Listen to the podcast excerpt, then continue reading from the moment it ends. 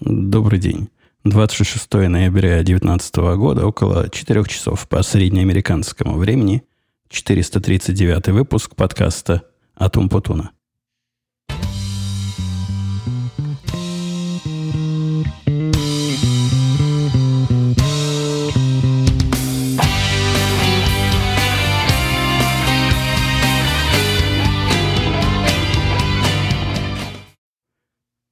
Как обычно, в это время, сразу после поощрения себя тем самым кофе, процедуру и всю эту хитрость, которую я вам доносил в прошлый раз, мы, мы с вами опять.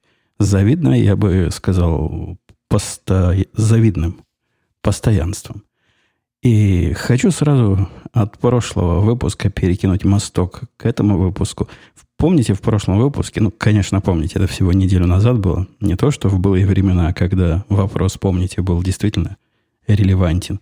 Я жаловался про свой внезапно наступивший перфекционизм и плакался здесь, как с ним бороться, как с ним бороться и как себя схватить за руку. Так вот, перфекционизм нанес вчера, сегодня в пятницу. И да, с, практически с момента нашего разговора неустанно наносил свои ответные удары, но в этот раз посредством нашей тетки. Нашей теткой я называю для тех, кто тут недавно сидит, и, по-моему, я в этом подкасте ее так особо и не называл. Называю нашу бизнес анали... аналитик мужского рода. А как же будет аналитик женского рода? Бизнес-аналитика нашего женского рода. Ну нет, нет от слова аналитик женского рода, скажите. Специалисты в феминизме. Это то, что мне постукивает. Это мой коллега ломится, советов хочет. Давайте мы его сделаем тише и продолжим наши э, филологические изыскания. Так вот, наша аналитик, она, конечно, эту проблему имеет по полной. По-моему, я жаловался, не помню в этом подкасте или нет, что от нее получить неполное и неточное и не до конца продуманное задание, это, я вам должу, такая проблема проблем, что бороться с ней трудно. И обычно на практике как-то получается у нас договориться. Ну, я не особо давлю на нее, потому что явно видно, вот если ее заставить, а, конечно, я могу заставить, она моя работница, что велю то и сделать, но если заставить, видно будет, что будет женщина несчастна.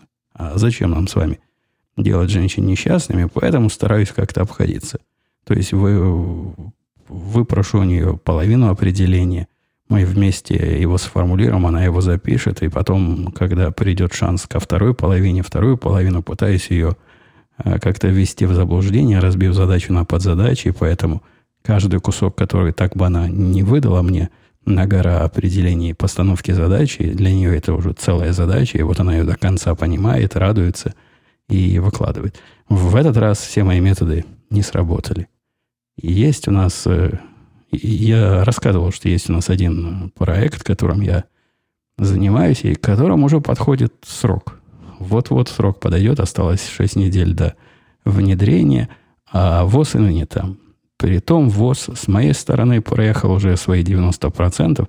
Ну, в моей профессии есть такая, такая статистика нелинейная, что первые 90% делаются первые 10% времени – а оставшиеся 10% делаются как раз 90% времени, но это не тот случай.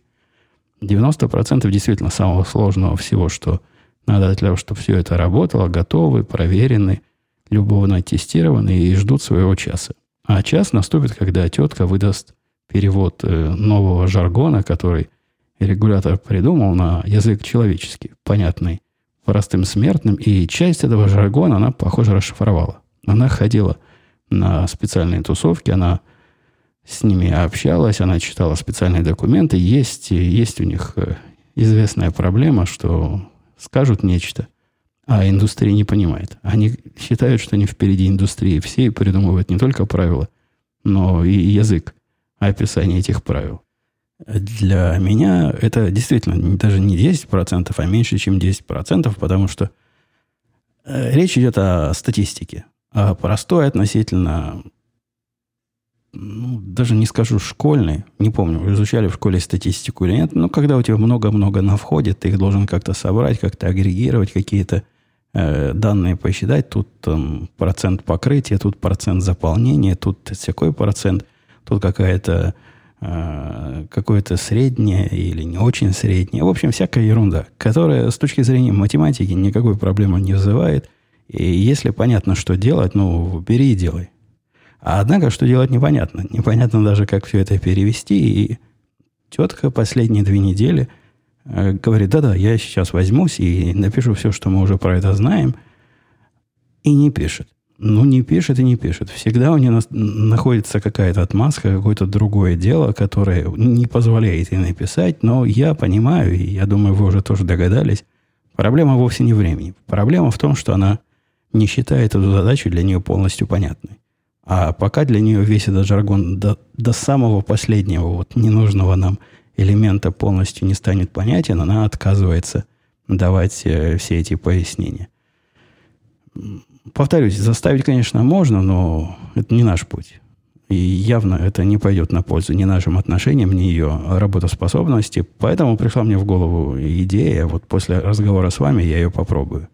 Я сяду с ней э, дистанционно, на телефоне сяду с ней и по всем этим 50 штукам, которые мне надо определить для начала, ну, там их под сотню, 50, я так понимаю, она представляет, что собой они, как они должны переводиться и как они должны обрабатываться. И я с ней это пройду, сам на бумажку запишу, а потом сам напишу в нашу систему тикетов, в нашу систему этих квиточков, в нашу систему, где все знание хранится, потому что от нее этого не дождаться, а результат надо. Надо делать, надо принимать какие-то нестандартные решения, но это, это 100% ее перфекционизм. Вот пока она все-все до конца не поймет, пока она не поймет, что, как это сделать идеально, делать хоть что-то отказывается. Справедливости ради проблема э, вот этого, хотя это за уши притянутая э, связь, но тем не менее, нам же надо как-то с темы на тему переходить. Э, проблема побольше всего и будет хорошо, по-моему, не связано с перфекционизмом, потому что перфекционизм это в том числе и искусство отсекать лишнее. Я столкнулся с такой проблемой уже не первый раз. В, этот, э, в эту итерацию столкнулся с проблемой. Да что ж они все стучат? Теперь, теперь другая тетка мне пишет. То есть, если вы думали, что у меня есть только одна, которая мне может голову морочить, нет. Есть еще и более другая. Я, я отключил звенелку, возможно, возможно успокоиться. Так вот, э, проблема, проблема, проблема со, с пользователями. Они такие же слушатели, как и вы, только не слушатели, а пользователи моих разных э, свободных проектов. В последнее время наблюдаю тенденцию. То ли мои... Да невозможно с этим. Подождите, сейчас я остановлюсь, потому что это какое-то безобразие. Невозможно их всех остановить, этих э, приставальщиков так поставленный вопрос не мог бы ты поменять. Мы с вами в прошлом подкасте решили, что, ну, это наверняка их американские выкрутасы не могут, как, как люди сказать по-человечески, пойди и поменяй. А начинают вот это свои политесы. Не могли бы вы, если бы вам не очень сложно, насколько долго времени у вас это займет, ну и все прочее. Посему я открыл э, тикет в нашей системе. Китаец мой этот тикет увидел, поменял, тетка увидела, проверила – сказала мне, все готово. Ну, все готово, я, я и выложил. И тут разразился скандал. И не то, что скандал, ну, такой маленький, маленький минорный скандальчик. Позвонили они, опять же, вот этот большой начальник, который раз в год только с нами связывается, позвонил он нам, и начальнику нашему, конечно, ну, с, таки, с такой голытьбой, как мы, не общается, и сказал, ну, что, что, что это было? Я, я не просил менять. Я всего лишь просил вашего мнения, насколько это поменять можно. Каким-то образом они остались недовольны тем, что на их завуалированную просьбу поменять мы поменяли. Там явно идут какие-то внутренние э, потрясения и внутренние интриги. Видимо, один хотел, чтобы поменяли, другой начальник не хотел, чтобы поменяли, а мы взяли и поменяли после приказа одного из них. Черт его знает, что у них было. Но на будущее мы решили даже такие минорные вещи, которые абсолютно безопасно выкатывать э, вживую, мы будем пропускать через всю цепочку согласований, которые у них там есть. А цепочку у них месяца занимает. Просто в этот раз мне и в голову не пришло, что подобное изменение требует месячных согласований. Но оказывается, я был неправ. а оказывается требует.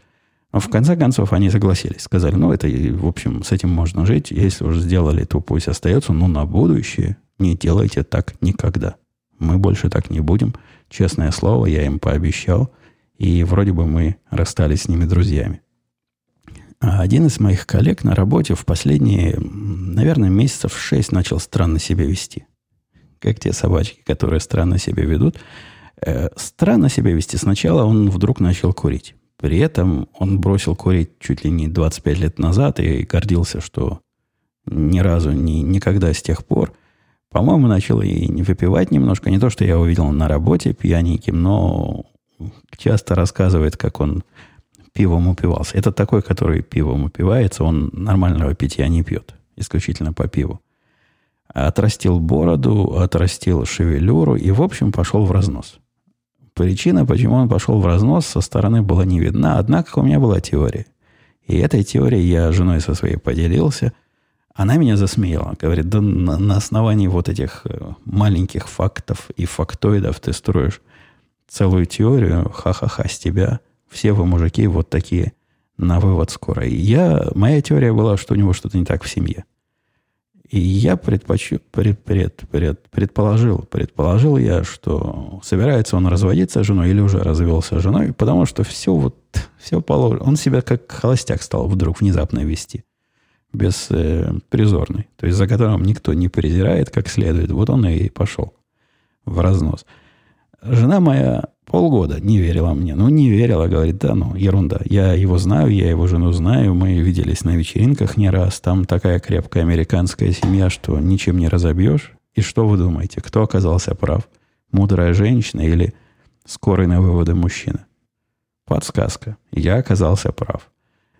В последний раз, когда мы были в офисе, вы бы видели радостное лицо нашего коллеги, который показал э, не средний палец, а безымянный. Безымянный палец гордо поднял вверх и продемонстрировал отсутствие кольца. Здесь мужики кольца носят вовсю. Я единственный из моих женатых знакомых, который кольцо не носит, оно меня раздражает на руке. Видимо, традиция такая, носить кольцо. Притом, по слухам, они носят кольцо не на том пальце, на котором надо носить кольцо по русской традиции. Но неважно, где-то они это кольцо носят.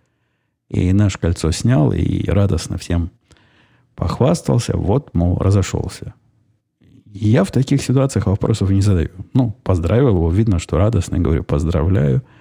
А, а все остальные люди довольно бесцеремонные оказались. Начали подробности. Говорят, давай подробности. Как так? Во-первых, с чего развелся. Во-вторых, как на, налаживается личная жизнь в холостяцком статусе. И рассказал он. Рассказал, что жена, оказывается, у него полгода назад перестала пить таблетки, начала...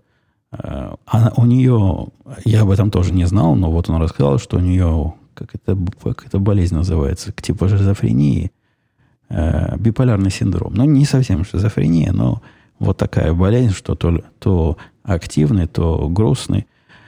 А он говорит, что в активной фазе она была абсолютно опасно, агрессивна, кидалась стульями в него и в детей, а в пассивной, вот в этой депрессивной фазе находилась остальные 8 месяцев в году. То есть 4 месяца кидалась стульями и 8 месяцев в депрессии. И он с этим жил последние 5 лет, и вот она как-то отказалась дальше принимать свои лекарства. Вроде бы лекарства от этого помогают какие-то. И я небольшой специалист по таким вопросом, это я с его слов, он не чувствовал абсолютно... Согласитесь, есть в этом какой-то... Э, какая-то неправильность. Но, во всяком случае, с точки зрения внешнего наблюдателя, незнакомого с деталями, и жена моя эту неправильность сразу подметила, говорит, ну что, больную жену оставил? На самом деле это болезнь, как там у него в семье, и может он действительно больше не мог с этим. Какие еще вещи мы не знаем, моменты – он был абсолютно счастливый тем, что все это закончилось. Говорит, и дети счастливы. Детей у него маленьких нет, самому младшему 17 лет. И этот самый младший переедет жить с ним.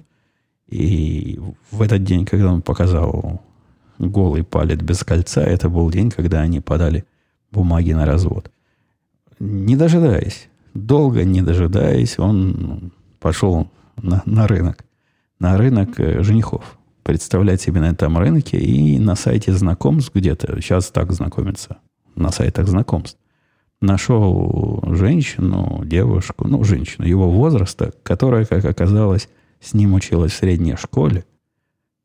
По-моему, в средней школе. И как-то его узнала на фотографии спустя там 30 лет.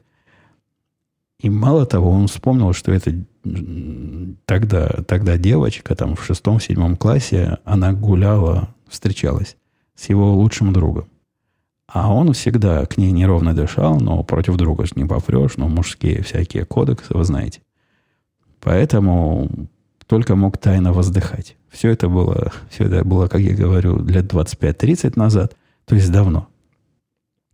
Но, но друг-то, друг-то он навсегда, поэтому наш коллега сделал то, на что жена сказала, да это же, это же и есть тот самый классический шовинизм. Это же то самое отношение к женщине, как собственности, сказала моя жена, когда я передал ей слова коллеги, который позвонил другу, через 25 лет позвонил другу и спросил, свободна ли эта девушка, и можно ли с ней встречаться, не нарушит ли он какой-то пацанский код. С другом с этим он не общался уже не одно десятилетие, но тем не менее решил позвонить. Мне такая щепетильность кажется странной, я не вижу в этой щепетильности – а вот того, что увидела моя жена, отношение к женщине как к предмету, это какой-то гипертрофированный случай какого-то мужского кодекса, который, возможно, и строится на отношении где-то в глубине там э, всего, как отношение женщины к собственности, к способам разрешения конфликта бескровно в споре за эту собственность. Возможно.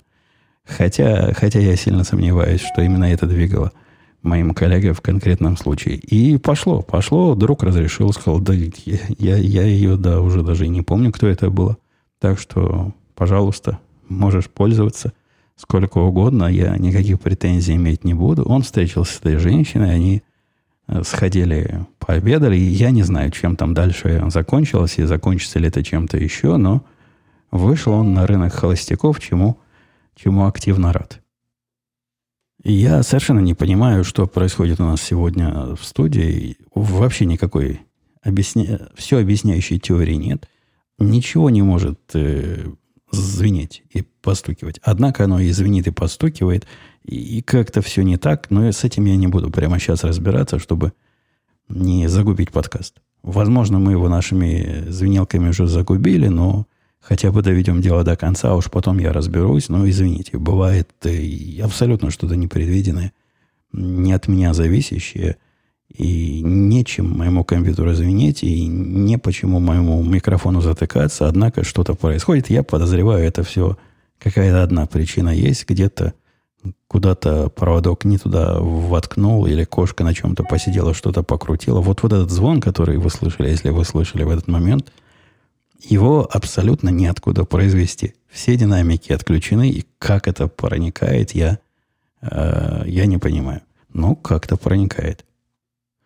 Э, вчера, для тех, кто следит за моим твиттером, а он на, на сайте подкаста тоже там виден, вчера я решил обновить телефон. На самом деле я не решал обновить телефон, мне надо было зайти на минутку э, к зубному врачу, что тоже оказалось иллюзией. Там никогда на минутку не получается. И всегда это дольше, чем надо. А зашел я без записи. Меня пожурили. Говорят, как чувак, ну мы понимаем, это работа на 5 минут, что там тебе надо э, подделать быстренько, однако ты так больше не делай. То есть они даже не так сказали. Они сказали, да, ты можешь переходить без записи, но перед этим обязательно звони. Что как-то подмывает э, идею переходить без записи. Э, тем не менее, все мне относительно быстро сделали, и проблема, проблема того, что все пошло не так, была, когда я потом зашел в Apple Store. А там рядом, не то что дверь в двери, но в пешей досягаемости на расстоянии 500 метров от моего зубного офиса находится магазин Apple, куда я зашел и посмотрел, подержал в руках новый iPhone 11 Pro, который маленький, но с тремя глазами. Мне он показался правильного размера, удобным в руке, и до этого я проверил, не проверил, а слышал, что можно старый сдать за деньги. Никогда такого не делал. А оказывается, можно часть цены старого выручить э, в счет, когда покупаешь новый, и оказалось, что целых 600 долларов можно. Не то, чтобы это слишком много за телефон, который стоил 1000 долларов в оригинале, однако, тем не менее, 60% от начальной цены, может, чуть меньше. Я не помню, стоил ли он 1000 или 1100, какой-то был. 1000 э, плюс долларов в свое время. В результате я показал пальцем в телефон, говорю, хочу вот этот, э, заверните. Не тут-то было. Apple Store, я вам должен уже не тот. В нем находиться даже как-то обидно.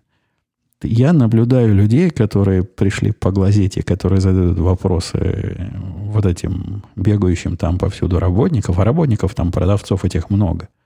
Но мне, человеку, который стоит с кошельком в руках, показывает на телефон, который хочет, меня поставили в очередь на специалистов. То есть это, это как-то даже странно. Ко всем остальным, которые пришли поглазеть, подходят и вырывают из толпы специалиста, а меня, человека, который хочет купить, поставили в очередь, в которой я стоял минут 15. Настолько долго я в этой очереди стоял, то есть технически я ни в какой очереди не стоял. Меня распорядитель послал, вот говорит, иди, вот за этот стол к тебе кто-то подойдет. После 10 минут ожидания, пока ко мне кто-то подойдет, я подошел к нему, говорю, чувак, ну где? Сколько можно ждать? Вот ходят без, без дела ваши. И даже не все заняты покупателями. Возможно, для продажи айфонов нужна специальная квалификация, я не знаю. Он показал мне у себя в iPad, что да, я стою в очереди, вот до меня еще один есть человек, и сразу после этого подойдут ко мне. И действительно, минут через пять, наверное, подошел ко мне пацан. Сказать, что это был какой-то особый специалист по айфонам, я не знаю, но я у него вопросов особых специальных не задавал. Я, я не представляю даже, какие вопросы можно особые специальные в этом случае задавать. Показал я свой старый телефон. Он говорит, да, подтвердил он, в отличном состоянии, 600 долларов э, отдадим вам за него. Спросил, какой я телефон хочу взять. Я выбрал вот такой, ну, как выше перечислил, 11 Pro. При этом зеленого цвета многие советовали зеленого цвета. Не, не вы слушатели, я с вами эту я с вами этот вопрос не обсуждал, а советовали в интернетах. Интернеты говорят, новый зеленый цвет – это что-то особенное. И я посмотрел, мне не понравилось. Мальчику моему тоже нравится, а мне как-то не понравился. Какой-то он блеклый, какой-то он не... С одной стороны, он вроде как не очень зеленый, а с другой стороны, ну, если его и так зелени почти не видно, то зачем оно надо? Взял я обычный, вот этот э, темно-серый, который у них черный. Ну, вы знаете, самый, самый типичный цвет э, не белого айфона. С ним тоже у них целые церемонии. Я раньше, может, внимания не обращал. Скорее всего, просто я никогда в присутствии продавца открывание нового телефона не устраивал. А в этот раз мне пришлось устроить, потому что необходимо было ему сим-карту мою перенести из одного телефона в другой. И он сам не открывает коробку. Он мне передал коробку, говорит, пожалуйста, откройте. Совершенно явно они натренированы на то, чтобы покупатель получил вот это ощущение от открывания коробки, э, разорвать упаковку. Он немножко надорвал, чтобы мне легче было, но все остальное отдал мне. Отрывание пленочки с экрана. Когда я пленочку от экрана отдирал, он мне просительно смотрел в глаза, ища там какого-то восторга. Восторга у меня в глазах не было, но я, конечно, сказал, вау, как приятно. И он весь в улыбке расцвел. Ну, зачем пацана обижать? У него написано, что заказчик должен порадоваться. Вот я ему и порадовался. В процессе в этом меня, знаете, еще что удивило? То, что э, продавцы, они какие-то очень ведомые. И явно это не потому, что опыта у них мало, а потому, что у них такая инструкция. Ведомы они в том смысле, что не делают вообще ничего, пока ты им прямо не скажешь. То есть я телефон открыл, держу его в руках, он стоит рядом и молчит. Ну, следующий шаг какой? Откуда я ваш алгоритм должен знать? Эм, надо было ему телефон передать и сказать, да, теперь поставь, пожалуйста, новый сим-карт. Он сделал, отдает мне телефон, говорит, ну, мы практически закончили. При этом мой старый телефон э, лежит на столе и все еще не очищен. Я говорю, как закончили? А этот очистим. Говорит, да, конечно, это следующий шаг. Давайте его очистим обязательно надо было мне его вести от шага к шагу. И я повторюсь, мне не, не думается, что это его какое-то незнание и неумение. Он, конечно, был зеленый, но не настолько зеленый. По-моему, они пытаются создать иллюзию, что заказчик э, контролирует все и вот таким образом ведет процесс. Хотя мне видится это чистая иллюзия. Заняла вся эта процедура у меня довольно быстро. Он сильно настаивал на то, что давайте настроим iPhone. Не то, чтобы сильно настаивал. Он три раза просто это повторил. Я три раза ему сказал нет. Видимо, им как вампиру, которых три раза надо пригласить, чтобы они вошли в ваш дом и выпили кровь. Им тоже надо сказать три раза нет. Нет, я не хочу устанавливать все программы прямо в магазине. Нет, нет, не хочу. Нет, я дома это сделаю. А, оставьте меня в покое, выдайте мне мой телефон, я, я уже поехал. Три раза сказавший это, получил свой телефон и ушел довольный домой. Все, все установилось легко. Он сильно интересовался, на самом ли деле, все мои э, запасные копии, бэкапы все готовы. Вопрос это странный, потому что после того, как я сказал, что да, все готово, он все равно пошел и проверил. Зачем, собственно, спрашивал? Ну, сразу бы пошел и проверил. И если у меня запасные копии всего, там в айфоне видно. Э, спрашивал несколько раз строя фразу разными образами, видимо, это тоже необходимо им делать по инструкции, э, все ли фотографии скопированы. Хотя это тоже можно увидеть, что вопрос в моем случае нерелевантен. Тем не менее, он его спросил и так, и сяк, ну, может, не три, может, два раза. Видимо, положено таким образом защищаться от обиженных э, заказчиков, которые все свои фотографии в момент переноса с одного, перехода с одного телефона на другой теряют. И я все эти правила понимаю, хотя выглядело вот такое механистическое использование этих правил в, в, при полном игнорировании конкретной ситуации немножко э, смехотворно и местами забавно. Давайте посмотрим на, на ваши вопросы и комментарии. Алексей, не Алексей, прости, Андрей. Андрей писал, он, он тоже на А называется, можно можно мою ошибку понять. Добрый день, писал он. Передайте своему начальнику. Я восхищен его действиями по борьбе с саботажниками. Это великолепный образец кризисного менеджмента. Вы должны быть рады, что имеете честь работать под началом подобного руководителя. Э, ну, я не скажу, что именно вот этот его шаг э, как-то добавил мне особого восхищения в его, в его руководственных способностях, в способностях руководителя, говоря – более по-русски, но вообще я его, конечно, ценю уважаю. Он чувак правильный. Он из, из наших, из тех, которые умеют мыслить э, широко, глубоко и концептуально, с которыми можно всегда договориться, и который понимает, что, что важно, а что нет. Не, я, я, мне с ним хорошо работать, но вовсе не по причине того, что он такой замечательный кризис-менеджер.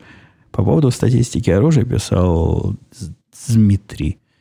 Э, справедливую статистику самому построить может быть сложно. Можно обмануться из-за ошибки выжившего или зависимости каких-то факторов между собой. Да, несомненно. Однако в контексте вопроса, который мне в прошлый раз задавали, на который я предложил поискать сырые данные, э, собственно, для тех вопросов, на которые, которые всплывают в таких дискуссиях, никакой особой статистики, где вот эти все ошибки, описанные Дмитрием, могут возникнуть, не надо. Достаточно посмотреть э, количество насильственных преступлений с использованием оружия, количество насильственных преступлений без использования оружия. Сколько в этих преступлениях такого использования? Сколько обычные голые цифры не нуждаются даже в какой-то сумме. А голые цифры доступны. Если вам хочется что-то потоньше, ну да, там, конечно, надо какие-то исследования копать. Однако в большинстве случаев для подобных разговоров с противниками оружия не надо никаких особо глубоких данных. Эти люди обычно невежественные и несут абсолютную пургу, которую прочитали в сводных, сводных статистиках каких-то таких же, как они. И доводы их э, подмыть э, с настоящими, но сырыми цифрами нет нет никакой проблемы. Так что теоретически я с Дмитрием согласен, что да, э, статистику иногда не просто посчитать, но в нашем конкретном случае нет. Это, это вообще не проблема. Добрый день, писал. Вас э, большое спасибо за подкаст и его регулярность. Возник вопрос. У вас есть статистика, сколько слушателей у данного подкаста, учитывая все каналы распространения? Ответ нет. Я не имею сил контролировать и возможности все каналы распространения. Да некоторые каналы – в принципе не могу контролировать То есть по лицензии этого подкаста его могут выкладывать у себя практически все, кто угодно, если не нарушают, то те три маленьких правила, которые на сайте подкастумпутун.ком описаны. Поэтому нет, никакой возможности получить полную статистику нет. Я как-то говорил, что на с вами здесь э, со стадион, не небольшой баскетбольный стадион, но такой серьезный стадион где-то на, на 20-25 тысяч болельщиков. Вот такое количество примерно, плюс-минус. А нас с вами добрый день, писал Алексей. Спасибо за подкаст. По поводу комментария про радикально левых претендентов президента Демократической партии. Я не думаю, что стоит удивляться их радикализации, пишет Алексей. Это закономерный ответ на радикально правого президента в данный момент. Подожди, я, там он дальше пишет, я остановлюсь. Это о каком он радикально правом президенте на данный момент говорит. У нас президент сейчас по степени провизны не то, что радикально. Он вообще не правый, он вообще не консерватор, он вообще не республиканец. Я не знаю, откуда, откуда ноги растут. Я, я, Алексей, вообще не понимаю, откуда взялась вот эта подводка о радикальном правом президенте. Он, он популист. Популист, э, сказать, что он левого толка не скажешь, он такого среднего толка популист. Но радикально правого толка, под радикально правым толком, Алексей, имеется в виду, э, когда здесь такое употребляют, э, ну, без злого умысла, а вот э, как, как определение. Это речь идет о каких-то уж совсем диких националистах и фашистах. Ну, что-что, а Трамп, который... Да нет, ну, ну вообще, ну это... Я не, ни в коем случае не являюсь его защитником и, и любителем, однако, ну, есть же какие-то вещи. Никакой, никакой радикально правого уклона у этого президента нет и близко. Дальше пишет Алексей, что это закономерный ответ на радикально правого. В будущем США, скорее всего, и так станет более социалистическим государством с ростом более образованного, менее белого, более городского населения. Э, ну, возможно, это случится, хотя я очень надеюсь, что нет – Европа в эту сторону двигается, но в конце концов мы, мы тут не Европа. У нас тут, у нас тут все по-другому. Я, я очень надеюсь, что этого не произойдет. И, ну, посмотрим, посмотрим. Хотя, хотя любители вот этих социальных реформ и социалистического государства, они особой ставки на местное изменение демографии, насколько я понимаю, не ставят уже. Было какое-то исследование о том, что нынешнее поколение молодых, которые сейчас только должны голосовать, оно удивительно консервативно для этой возрастной группы. То есть даже молодые, которые там вообще дикие по жизни, вы посмотрите какие-нибудь видео, когда берут интервью у выпускников, не выпускников, а учеников в, в колледжах, в институтах. Там такое количество мусора у этих молодых людей, каждый второй из тех, кого опрашивали, ну, конечно, опрашивает особую выборку, видимо, какие-то особые институты, чтобы было по погорячее. Но каждый второй из опрошенных за, за социализм, за марксизм и недавно праздновал день рождения Маркса, с одной стороны, с другой стороны, они за, за то, что руки прочь от свободной Палестины, с третьей стороны. В общем, у них там пол, полный набор всей этой глупости, которую, видимо, их ну, им в голову в этих высших учебных заведениях и, и впихивают. Тем не менее, на фоне всего этого поколение довольно консервативное получается, так в среднем по больнице. Это раз, а и два, левые, по-моему, это понимают, и одна из теорий, почему они так сильно бьются за открытие границы э, массовый ввоз э, нового населения, это чтобы обновить себе электорат. Я не уверен, является ли это единственной причиной, но одной из причин это точно является их странной борьбы за то, чтобы босики всего мира к нам приходили. Республиканская партия, писал Алексей, сильно постаралась снизить свою популярность среди небелого населения за последние четыре года. Даром им это не пройдет. Алексей, мне кажется, ты, ты прости, дружище, но ты вообще не понимаешь, о чем ты говоришь.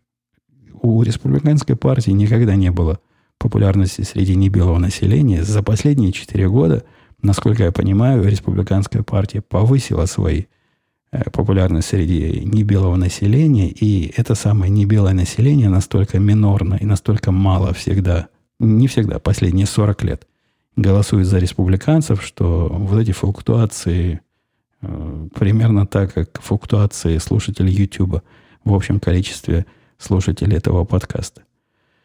Так что, нет, Алексей, ты, ты совсем не прав. Я не знаю, откуда ты черпаешь информацию, но тебе надо явно расширить или поменять свои источники. Дмитрий писал, здравствуйте, вопрос про эксплуатацию транспортного средства. Как я узнал из предыдущих выпусков, у вас крупный внедорожник. Э, не, не, у меня не крупный, у меня средний внедорожник. Э, джип мой, который Grand Cherokee, он средний. Но он довольно крупная машина, конечно, но относится к классу средних внедорожников. Там нет никакого третьего ряда сидений, никаких таких глупостей. Э, как-то я вопрос пролистал вдруг случайно. Давайте посмотрим. А, насколько он необходим для местности? Я посмотрел вверх какой вы живете, насколько велика стоимость владения, не было желания изменить ТС, видимо, транспортное средство, на что-то более экономичное. Необходим для местности? Да нет, вообще не, не я, я, конечно, живу в деревне, но нет проблемы с проходимостью дорог в том понимании, в котором, возможно, некоторым слово э, деревня видится. Не-не, никакой необходимости нет. То есть технической необходимости нет. Но мы что же, вещи исключительно по необходимости покупаем. Мне нравится машина, которая вот такая. Мне нравится, что я относительно спокойно могу жену в ней отправить и знать, что в случае чего, ну, гарантии безопасности это, конечно, не дает, однако размеры машины, габариты все-таки в сторону пассивной безопасности немалую роль играют. С одной стороны, с другой стороны, я люблю сидеть на дороге высоко и глядеть далеко, так и сижу. И с третьей стороны, ну, просто она мне нравится. Мне особых э, обоснований не надо, почему мне именно такая понравилась. Вот просто понравилась такая. До этого у меня был Хаммер, который вообще странный выбор э, с любой точки зрения. Э, особенно с точки зрения стоимости владения. С этой у меня нет статистики, насколько ее дорого содержать или дешево. За первые три года было совсем недорого.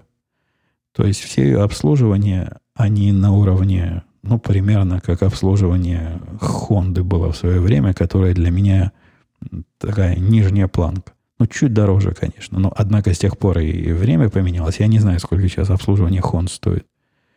Так вроде ничего не ломается. Бензина, ну да, бензина она ест, ну, ну ест. Ну что вы хотите? Если шестицилиндровый двигатель и сколько там, по 300 лошадиных сил, ну да, оно должно. И бензина есть, соответственно, особенно такая тяжелая машина.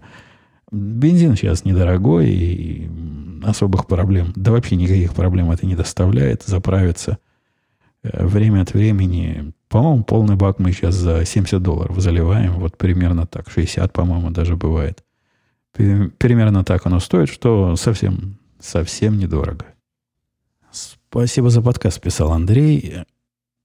Скажи, пожалуйста, поподробнее, расскажи, пожалуйста, поподробнее, чем жена занимается, что программирует, как успехи. У меня есть желание переучить свою жену, с высшим образованием, та-та-та, пока не очень получается, знает компьютер на уровне среднего. У, моей жены нормально получается. Не сказать, что она этот процесс уж сильно э, форсирует, однако меня даже удивил ее прогресс, когда э, я посмотрел, что она там пишет, и причем пишет сама, не, не, подска- не подсматривая в учебники и э, во всякие обучающие сайт и как-то сама уже умеет писать, понимает, что на чем стоит. Хотя, да, у нее есть там концептуальные такие ямы в понимании, но работает над ними. Поскольку занимается на этим не то, что совсем уж регулярно, поэтому прогресс не так быстер, не так шустер, как мог бы быть. Однако есть какой-то прогресс, но мы особых э, планов временных не ставим, она не ставит. Как, как будет, так и будет. Процесс идет, и, и все рады. Виталий писал, добрый день, накопилось несколько вопросов по оружию. И имелся ли опыт работы с револьверами? Ну вот работы. Да нет, опыта работы с револьвером не было. Опыт, опыт стрельбы с, с револьвера был мое первое оружие. Как раз мой первый ручной агрегат был именно револьвером. И до сих пор он у меня есть. В сейфе лежит. А, причем он лежит в сейфе спальни. То есть это такое оружие на, на последний случай который можно быстро достать и, и быстро использовать. Лежит, да, ждет своего часа, надеюсь, не дождется. Я небольшой любитель револьверов оказался. То есть, э, выглядит он, конечно, круто, стреляет, ого, бабахает своими магнумами. Так что и, и уши отваливаются, и, и все, все с ним приятно и интересно. Однако 6, 6 всего выстрелов, 6 э, пуль в барабане, это как-то маловато будет на фоне более современных. Да и сказать, что он особо надежный, как любят говорить э, любители револьверов. Ну да, он простой. Однако его при желании можно э, довести до состояния нераб- неработоспособности, что я успешно и сделал, поменяв ему пружины на рекомендованные другие пружины, которые оказались не совсем те, которые должны быть, и он в результате стрелял через раз. И я, конечно, их потом поменял обратно на, на более другие рекомендованные, однако осадочек остался. Имеется ли опыт стрельбы Макарова? Это нет, не было такого опыта. Стреляешь одиночными или сериями, э, то есть не очередями, а сериями. Ну да, стреляю по-разному. В зависимости от того, какой вид тренировки, если это мишень, которая движется, и вот такая защитного рода тренировка, то там по два, по три подряд, хотя формально в нашем тире нельзя стрелять чаще, чем раз в секунду. Там правило такое есть, но для своих – для, для членов клуба они глаза призакрывают на подобные мелкие нарушения. Стреляешь ли только одной рукой или тренируешь обе, э, двумя руками. То есть стреляю обычно из двух рук, когда это по, э, по точности стрельба. Ну, когда в бумажку стреляешь, чтобы дырочки рядом получались. А когда это какие-то самозащитные упражнения, туда и правый, и левый. Левый у меня так себе получается, что-то левая рука у меня не особо слушается, хотя примерно в фигуру попаду, но вот не совсем э, в то место, в которое надо. С расстояния такого 7, 7 метров, на котором я левую руку тренирую, в принципе, достаточно попадаю куда хочу, хотя, конечно, это, это какой-то позор. То есть плюс-минус 5 сантиметров левой рукой это, это завсегда у меня выходит. Приобщаются ли семейные к этому делу, ходят ли в тир, если да, то какие модели? Не, не особо. Мы с женой один раз ходили, я про это рассказывал, она из всего постреляла, что я ей дал. Я с мальчиком пару раз ходил. С его женой, она просилась пойти со мной. По-моему, я ни разу ее не водил пострелять. Но вот как-нибудь ее поведу нового члена семьи, она сильно, сильно этого дела хотела. Ну, попробуем. Попробуем ей в этом помочь.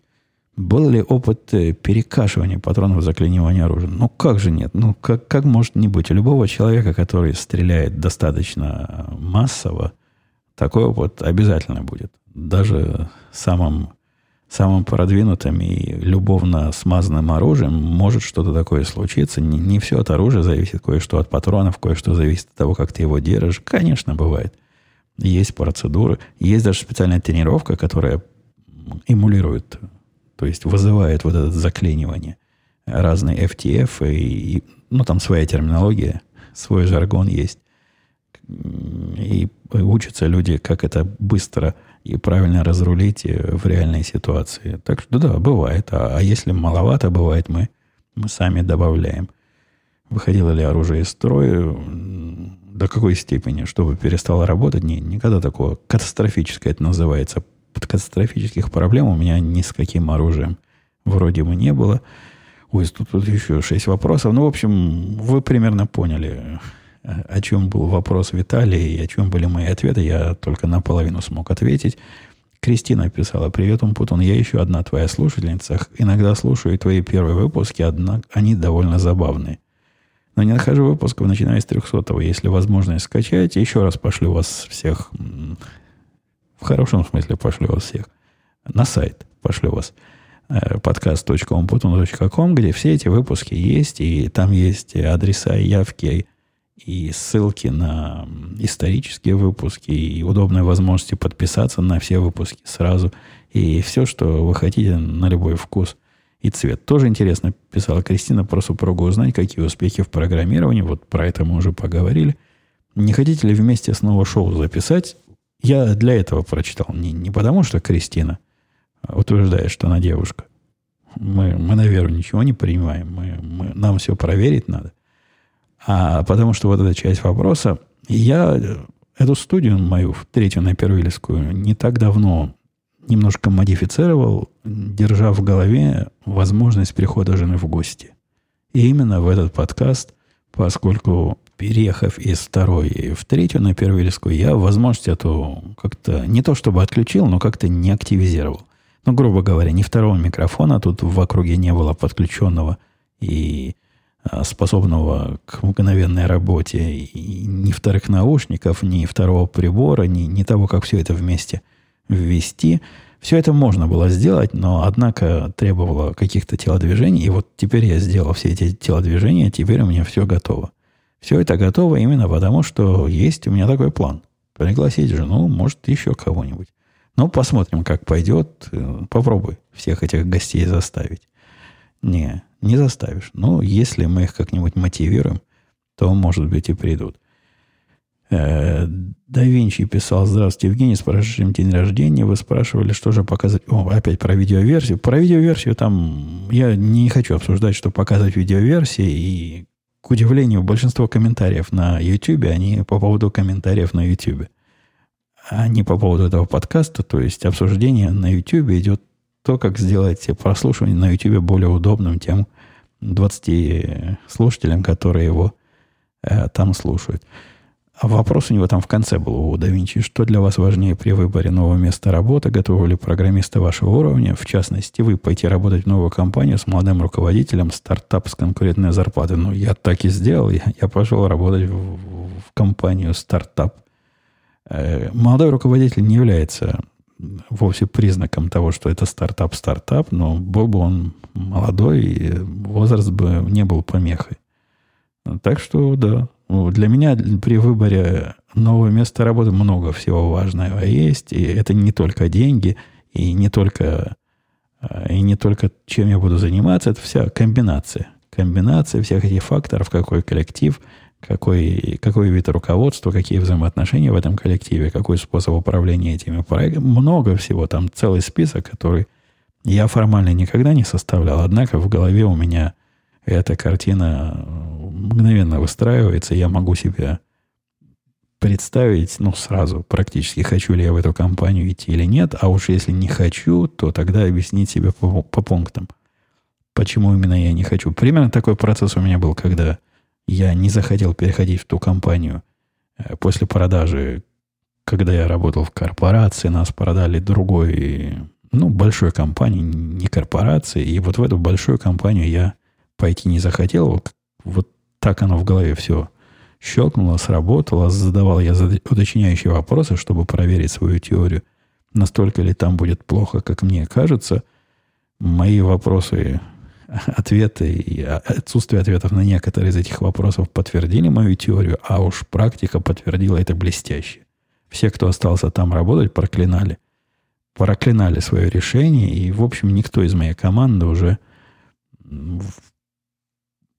сколько, 5-6 лет прошло. Конечно, времени много, но даже через 3 года после продажи и покупки никого из моих орлов там уже не осталось. И последний вопрос. Илья спрашивал, всегда хотел спросить, вы смотрите все игры своей команды? К сожалению, да, Илья. Они же в баскетболе довольно часто играют, раз-два дня. Но они играют, да, три раза в неделю в среднем. Это плюс-минус. Иногда меньше, иногда больше бывает. Но так, да, часто. Часто. Э, я сказал, к сожалению, потому что команда моя в абсолютном штопоре находится последние несколько игр, и смотреть на это больно, горько, но не первый раз. У нас уже были периоды взлетов, были периоды падений. Переживем этот период. И я думаю, все так или иначе наладится. И, возможно, в следующий раз, когда мне будут задавать вопрос, как вам игра вашей команды в этом сезоне, я не буду его больше воспринимать как тонкое издевательство. Давайте на этом мы с вами до следующей недели услышимся еще раз э, прошу прощения за разные проблемы и извиненки, которые нам проникали. Это недопустимо никуда, и будем мы с этим бороться, как только поймем, что пошло не так. Пока, услышимся. До следующей недели.